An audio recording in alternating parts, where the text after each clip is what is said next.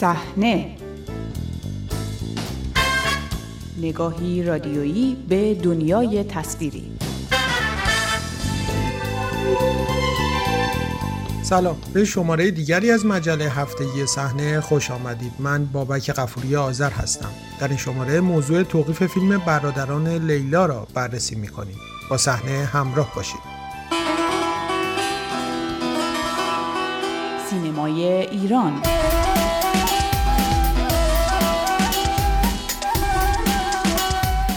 سازمان سینمایی وزارت ارشاد ایران روز دوشنبه با انتشار اطلاعیه‌ای از توقیف فیلم برادران لیلا ساخته سعید روستایی خبر داد و دلیل آن را تخلفات و سرپیچی تهیه کننده و کارگردان این اثر از مقررات اعلام کرد. در اطلاعیه سازمان سینمایی اعمال نشدن سانسورهای مورد نظر این سازمان در نسخه نمایش داده شده در جشنواره کن و اصرار بر عدم اعمال این سانسورها به عنوان دلیل اصلی توقیف فیلم اعلام شده است. در این اطلاعیه از اینکه فیلم برادران لیلا بدون اعمال سانسور در جشنواره کن به نمایش درآمد ابراز تأسف شده است. فیلم برادران لیلا سومین فیلم بلند سعید روستایی بعد از فیلم‌های ابد و یک روز و متری شیش و نیم است. این فیلم درباره خانواده پرجمعیتی است با فرزندان پرتعداد میانسال که اعضایش هر کدام دچار مشکلات اقتصادی مختلف هستند. تو دعوت کردن عروسی به عنوان بزرگ فامیل بره اول از همه کادو بده بیشتر از همه هم بده. خب بهش میگیم کم کادو بده. نگو نمی‌تونه بابا. بزرگ فامیل هر چقدر بخواد کادو بده بقیه مجبورن کمتر از اون بدن. بزرگ فامیل بخواد کم کادو بده نفر بعدی باید کمتر نفر بدتر باید کمترتر. اینجوری سه عروسی بدبخت میشه. علی رضا تو تا یه دفعه عروسی نکنی. آبرو حیثیتت مثل من نره نمی‌فهمی فامیلای این چه عوضیایی اجالت بکش. تو عروسی تو حاج غلام کم سکه داد. اینو جلو یکی بگو که زیر و بم تو ندونه. عروسی منوچه حاج غلام گفت من نمیام. خودش رفت با قرض و قوله 5 تا سکه خرید داد دستش. اونم قبول کرد. بیاد هر 5 تا رو داد به خودمون با فیلم برادران لیلا در دوره اخیر جشنواره فیلم کن یکی از 21 فیلم حاضر در بخش مسابقه بود و با آنکه جایزه ای از هیئت داوران بخش مسابقه نگرفت اما داوران فدراسیون بین المللی منتقدان که به نام فیپرشی شناخته می‌شوند جایزه بهترین فیلم را به آن دادند. سعید روستایی نیز پس از دریافت این جایزه آن را به مردم آبادان تقدیم کرد. موضوع اعمال نکردن سانسورهای مورد نظر وزارت ارشاد حکومت ایران در صحبتهای سعید روستایی کارگردان فیلم برادران لیلا در نشست رسانه‌ای نمایش فیلمش در جشنواره کن مطرح شد و او گفت بین دوراهی سانسور و توقیف توقیف را ترجیح می‌دهد. واقعیت اینه که ما هنوز پروانه نمایش نداریم. یعنی که ما این فیلم رو پروانه نمایشش رو نگرفتیم. قراره که برگردیم بریم بگیریم. یه لیست سانسوری هم به ما دادن.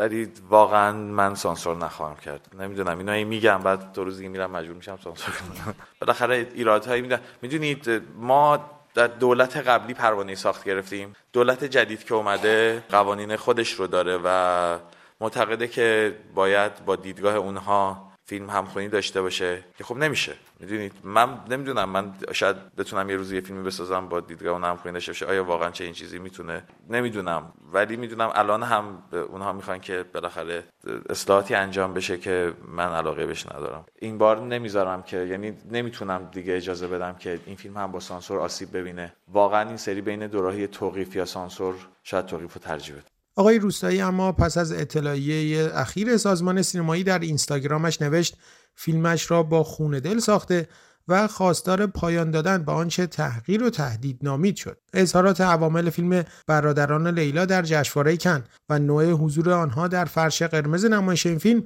با انتقادهای مسئولان حکومت جمهوری اسلامی ایران مواجه شد. از جمله محمد خزایی رئیس سازمان سینمایی گفت عوامل فیلم برادران لیلا به گفته او برای کسب جایزه به رفتارهای نمایشی و غیر صادقانه تن دادند. انتقادها از عملکرد عوامل فیلم برادران لیلا در حالی از سوی مسئولان حکومت بیان می شود که یکی از تهیه کنندگان این فیلم جواد نوروزبگی از سینماگران نزدیک به حکومت است.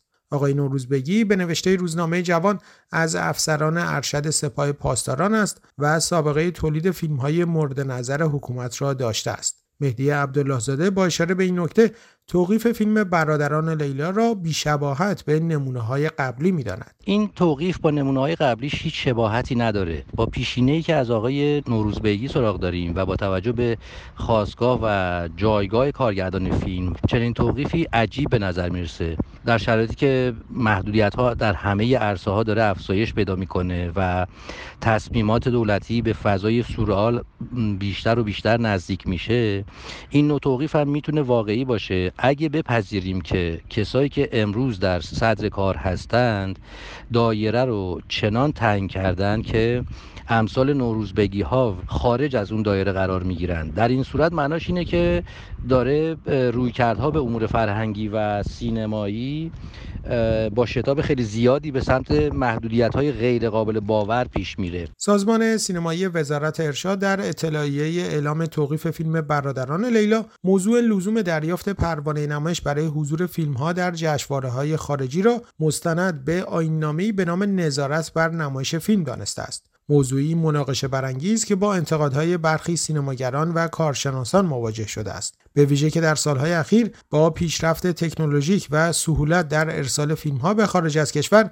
بسیاری از فیلمها بدون داشتن پروانه نمایش در جشنواره‌های مختلف شرکت کرده و بعدا مجوز نمایش در ایران گرفتند. مهدی عبدالله زاده در این مورد می‌گوید اساسا این قانونی که مصوب شده که حضور در جشنواره‌ها باید با مجوز سازمان سینمایی همراه باشه یک بدعت هست که البته به نظر من بدعت انگیزی هست و تنها ابزار باقی مانده در دست نهادهای نظارتی هستش برای کنترل فیلمسازهای مستقلی که در جشنواره‌ها حضور پیدا می‌کنن.